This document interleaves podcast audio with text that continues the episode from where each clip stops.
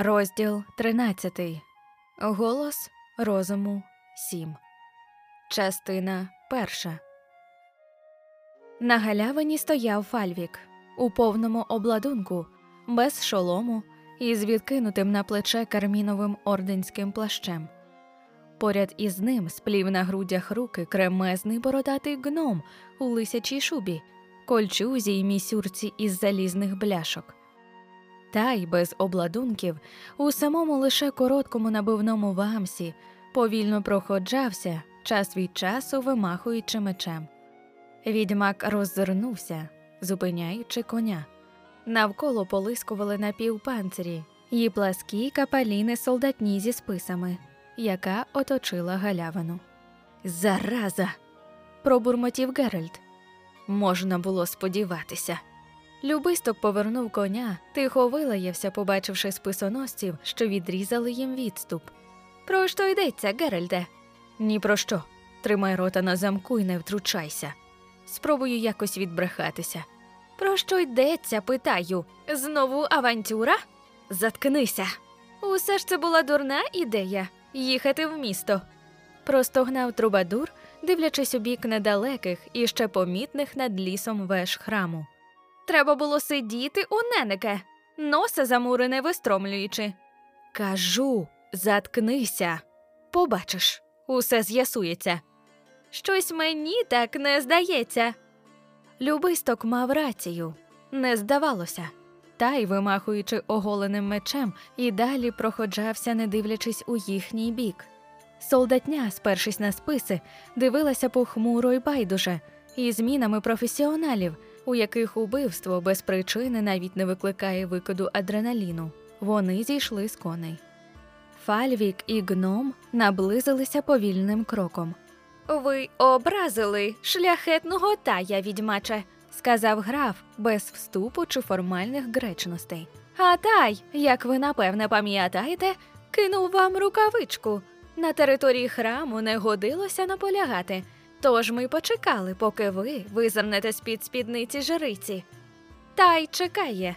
Мусите битися. Мусимо? Мусите.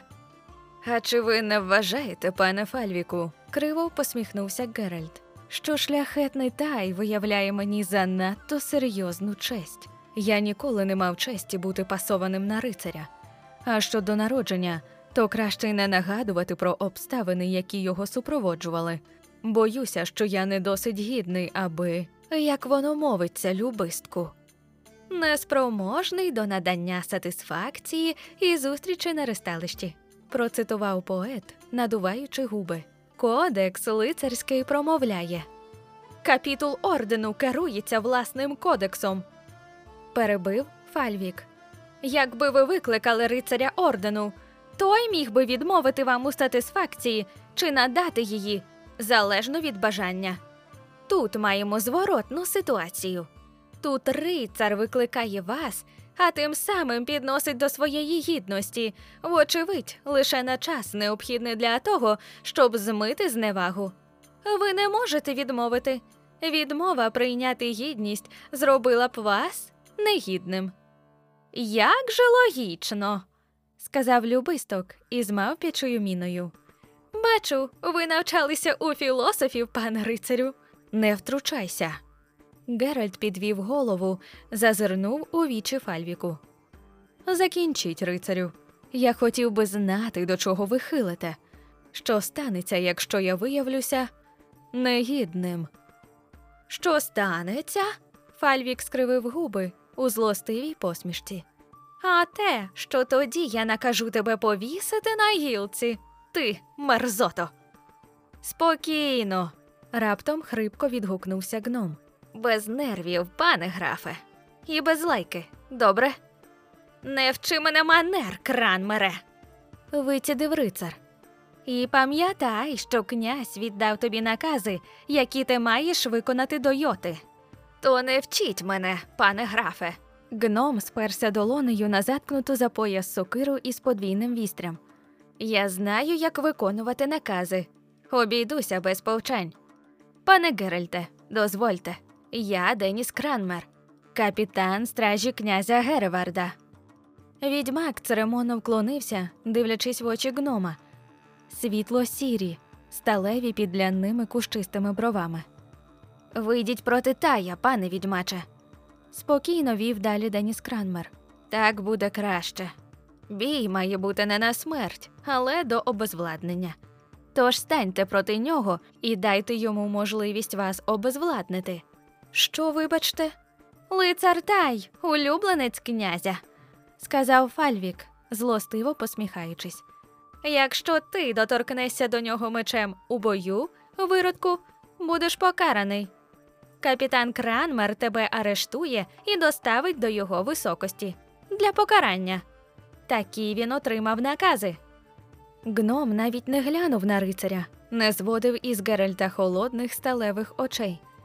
Відьмак посміхнувся легенько, але досить паскудно. Якщо я добре розумію, сказав він, я маю стати до поєдинку, бо якщо відмовлюся, то мене повісять.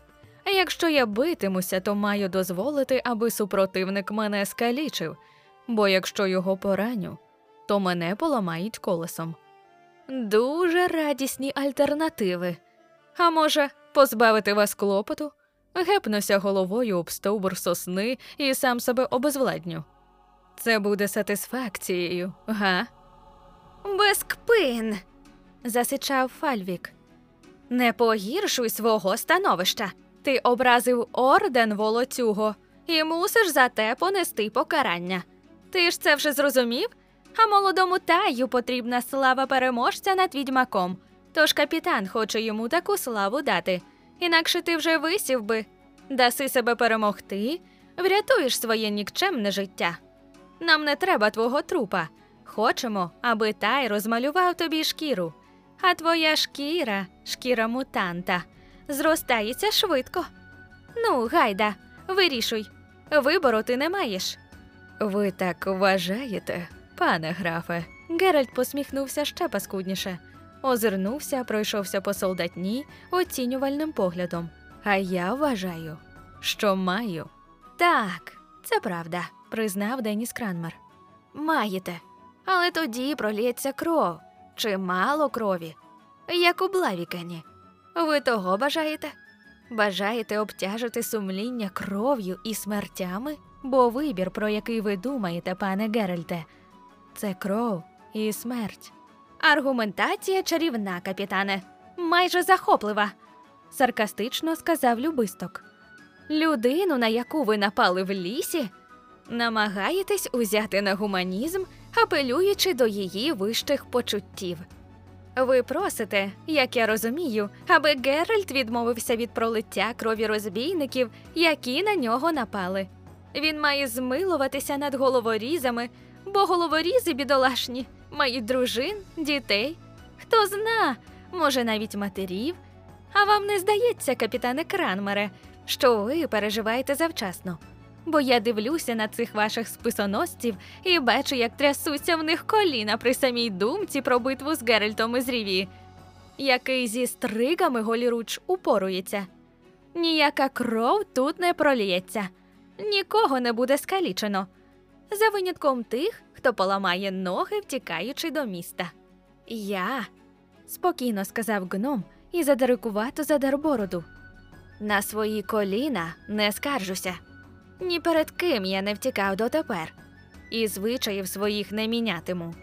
Я не жонатий, про дітей мені нічого не відомо, та й матері, жінки, яку я добре не знаю, волів би в це не втягувати.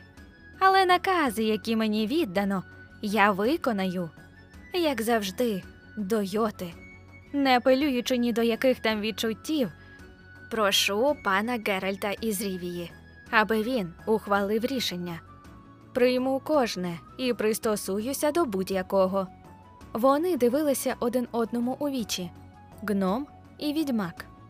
Що ж, добре, сказав нарешті відьмак. Вирішимо це. Шкода дня. Тож ви погоджуєтеся? Фальвік підвів голову, очі його зблиснули. Погоджуєтеся на поєдинок зі шляхетним таєм з Дорндалю? Так, добре, приготуйтеся. Я готовий. Геральт натягнув рукавички. Не витрачатимемо часу. Якщо Ненеке довідається про цю авантюру, буде пекло. Тож вирішимо все швиденько. Любистку, зберігай спокій, ти до цього нічого не маєш. Правда, пане Кранмере? Абсолютно. Твердо погодився гном і подивився на Фальвіка. Абсолютно, пане Геральте. Щоб тут не було, стосується це лише вас. Відьмак зняв меч зі спини. Ні, сказав Фальвік, витягаючи свій. Ти не битимешся тією своєю бритвою. Візьми мій меч. Геральт стенув плечима, узяв клинок графа і махнув ним на пробу. Важкий, констатував холодно. І з таким же успіхом могли ми битися на заступах. У Тая такий само. Рівні шанси. Ви нечувано дотепні, пане Фальвіку, просто нечувано. Солдатня нещільно оточила галявину. Тай і відьмак устали один навпроти одного. Пане Таю, що ви скажете про вибачення? Лицарьок стиснув губи, закинув ліву руку за спину і завмер у фехтувальній позиції. Ні. Геральт посміхнувся. Не дослухаєтеся до голосу розуму? Шкода. Тай присів, скочив, атакував блискавично, без попередження. Відьмак навіть не виселився на блок, уникнув плаского уколу швидким півобертом. Лицарьок замахнувся широко. Клинок знову розтяв повітря. Геральт спритним піруетом вийшов з під вістря, відскочив м'яко, коротким легким фінтом вибив тая з ритму. Тай вилаявся, тяв широко, справа.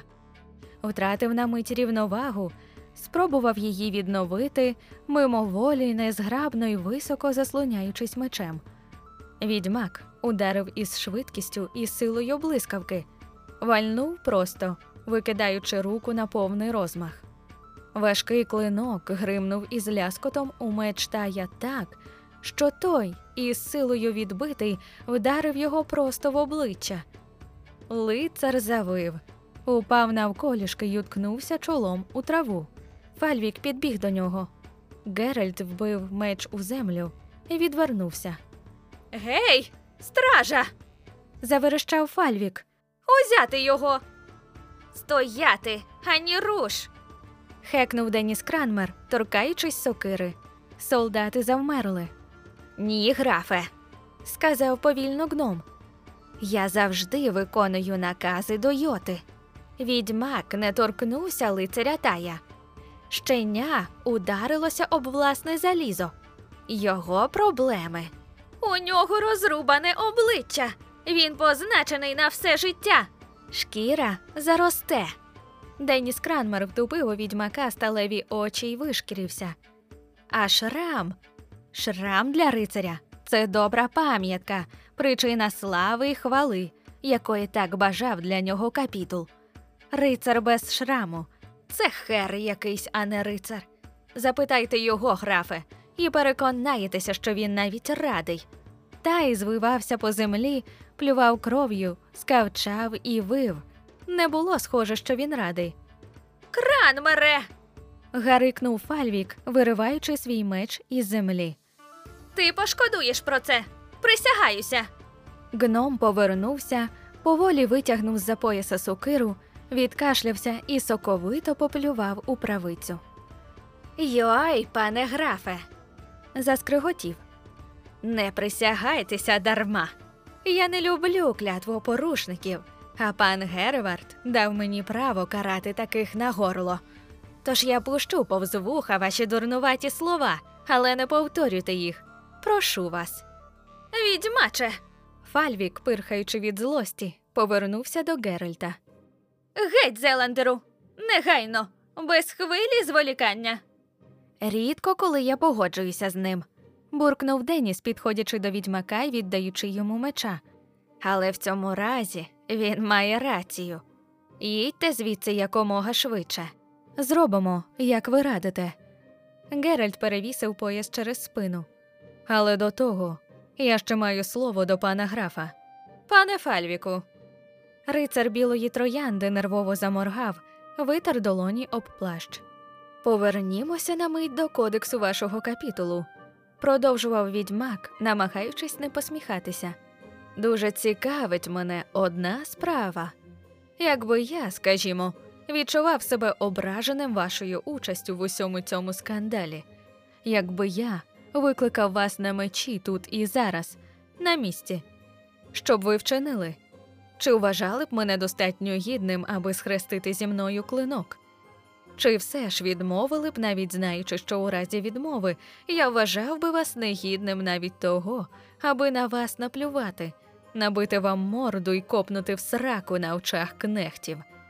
Графе Фальвіку, будьте так ласкаві, задовольніть мою цікавість. Фальвік зблід, відсахнувся на крок, озирнувся. Солдати уникали його погляду. Деніс Кранмер скривився, висолопив язика і чвиркнув слиною на чималу відстань. Хоча ви мовчите, продовжував Геральт. Я чую у вашому мовчанні голос розуму, пане Фальвіку. Ви заспокоїли мою цікавість. А зараз я заспокою вашу. Якщо вам цікаво, що станеться, коли орден захоче будь-яким чином зробити прикрість матінці Ненеке чи жрицям, чи буде надмірно прискіпливим до капітана Кранмера, то знайте, графе, що тоді я відшукаю вас і, не переймаючись жодним кодексом, випущу з вас кров, наче з-під свинка. Лицар зблід іще сильніше. Не забувайте про мою обітницю, пане Фальвіку. Ходімо, любистку, час нам. Бувай, Денісе. Удачі, Геральте. Широко посміхнувся гном. Бувай, був радий нашій зустрічі. Чекаю наступної. Взаємно, Денісе. Тоді до побачення. Вони від'їхали демонстративно повільно, не оглядаючись. На клус перейшли тільки тоді, як сховалися у лісі. Геральте. раптом озвався поет. Ми хіба не поїдемо просто на південь? Треба ж буде оминути Еландер і волості Гереварда, га? Чи ти маєш намір продовжувати ту виставу? Ні, любистку, не маю такого наміру. Поїдемо лісами, а згодом звернемо на купецький шлях. Пам'ятай, при ані слова про ту бійку, ані словечка. Маю сподівання, що ми вирушаємо без зволікання негайно. Частина друга. Геральт нахилився, перевірив кріплення стремена, допасував попругу, від якої ще пахло новенькою шкірою, ще жорстку і негнучку у клямрі. Поправив сакви і згорнуту за сідлом попону, приторочений до нього срібний меч. Ненеке стояла поряд нерухомо, схрестивши на грудях руки. Наблизився любисток, ведучи свого каро гнідого Мерина. Дякуємо за гостинність, шановна, сказав серйозно. І не злися вже на мене, адже я й так знаю, що ти мене любиш. «А вже ж!» – погодилася Ненеке без посмішки. Люблю тебе, Боудере, хоча й сама не знаю чому. Бувай. До побачення, Ненеке. До побачення, Геральте. Пильнуйся. Відьмак лише іронічно посміхнувся. Волію пильнувати інших. З часом сенс у тому більший.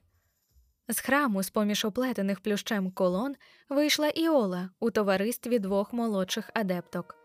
Несла скриньку відьмака, невміло уникала його погляду, заклопотана усмішка мішалася з рум'янцем на її веснянкуватому, по дитячому округлому обличчі, витворюючи чарівну композицію.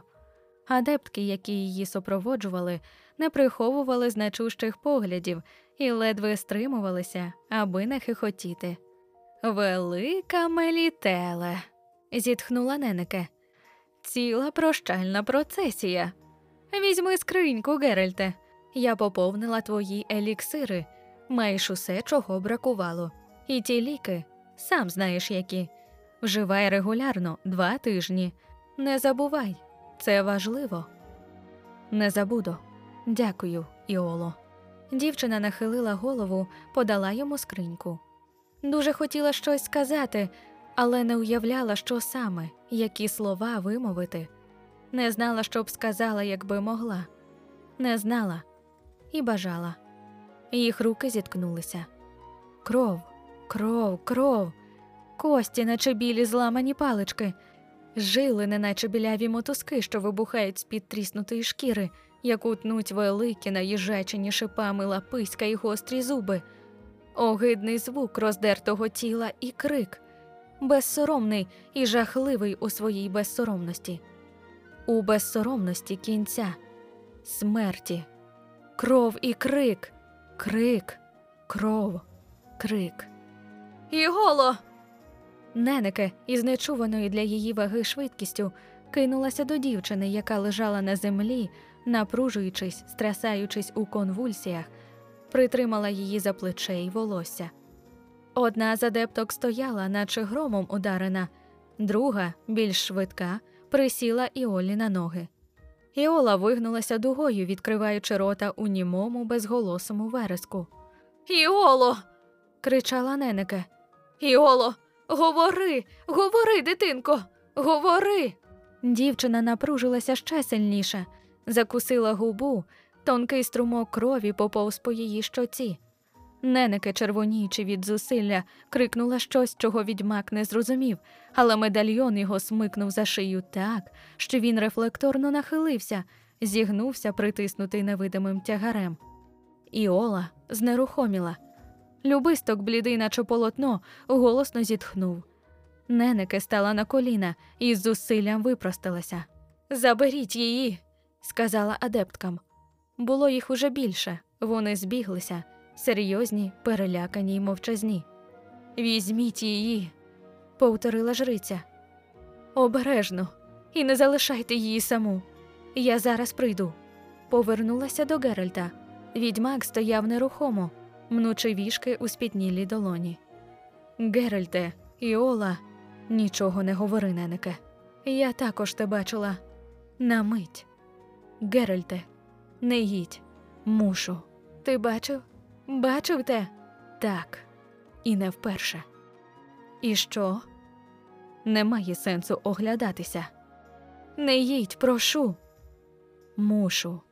Займися Іолою. До побачення, ненеке.